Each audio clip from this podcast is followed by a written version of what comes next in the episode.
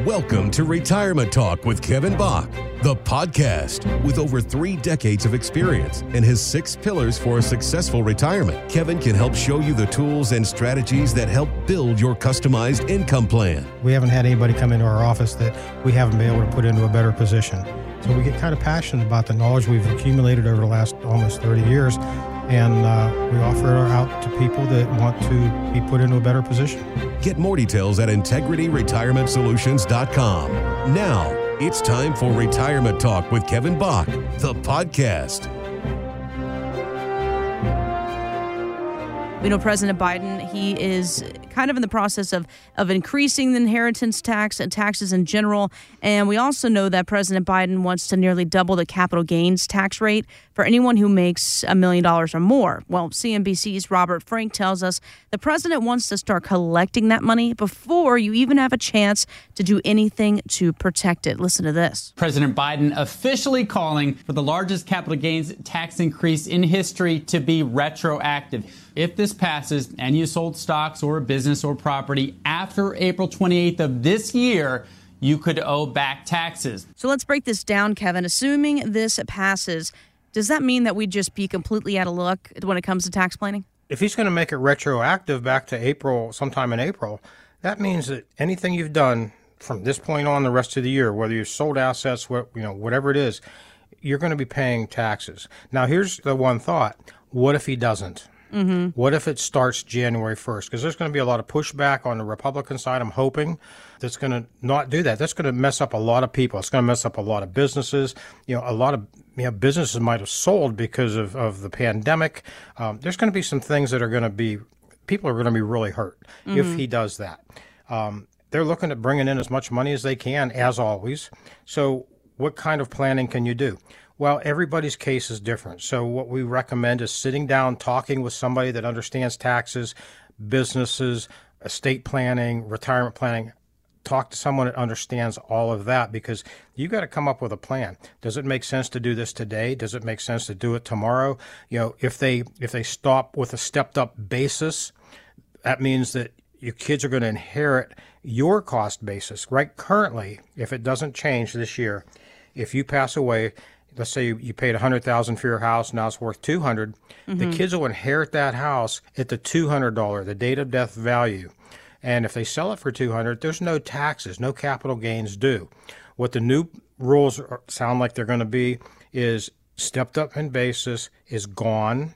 You're going to have to inherit your parents or whoever wherever you get it from their cost basis. So if they paid 100 you sell it for 200 you're going to pay up to I think they're talking 36 or 39 percent, depending on your income level. Wow. In, um, I mean, it's just it's crazy what they're doing. Inheritance taxes.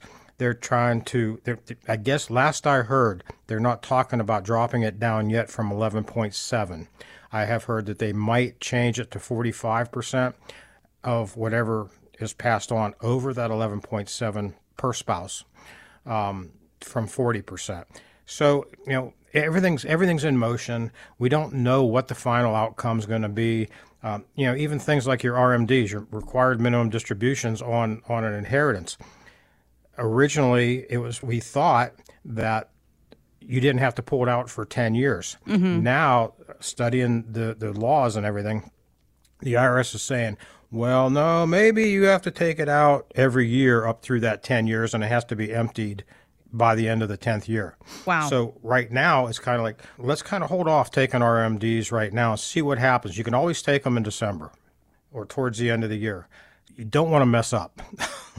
so let's you know uh, uh, Ed Slott, he's like one of the big IRA gurus out there. Mm-hmm. You know, we've been trained by him. He's saying hold off on, on taking any distributions, any RMDs if you've inherited money. Yeah, IRAs, inherited IRAs. Gotcha. So I mean, there's every, everything's in influx right now. So we don't know we don't know where it's going to go. We don't know where it's going to end up. The best thing is get ready to do something. Kiplinger says one reason we need an estate plan is that we should be managing different assets in different ways depending on where we want these assets to go when the time comes. So Kevin, what do they mean by that? It depends on who you talk to what an estate plan is.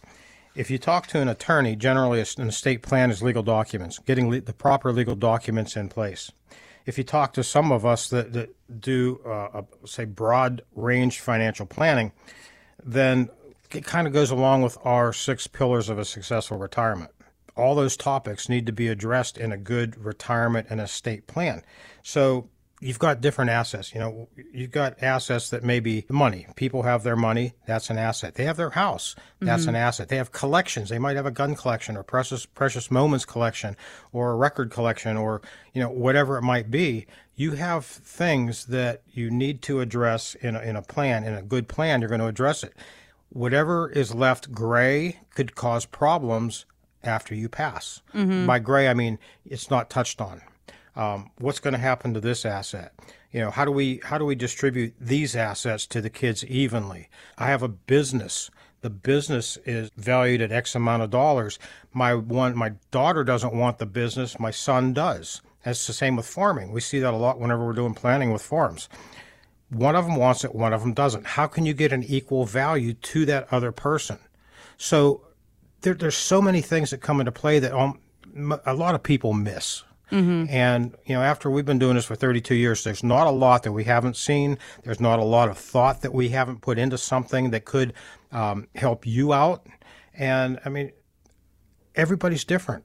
So you can't say, you know, there's so many people on, you know, financial people have radio show, big, big national shows they give blanket statements that this is good for everybody. Everybody needs this, or everybody needs to do that, and nobody does this, and mm-hmm. uh, it, it, those kind of things irritate me because there's no blanket thing that everybody has except we all breathe oxygen. Get more details about Kevin Bach and, of course, Integrity Retirement Solutions at integrityretirementsolutions.com. Thank you so much for joining us here for the Retirement Talk with Kevin Bach podcast. Join us next time. Financial professionals are not licensed in all 50 states. To find out if Kevin Bach is licensed in your state, please call 724 837 3553. Integrity Retirement Solutions is not affiliated with nor endorsed by the Social Security Administration or any other government agency and does not provide legal or tax advice. Annuity guarantees rely solely on the financial strength and claims paying ability of the issuing insurance company. By contacting us, you may be provided with information about insurance and annuity products offered through Kevin Bach, NPN Insurance License number 204 642. 7.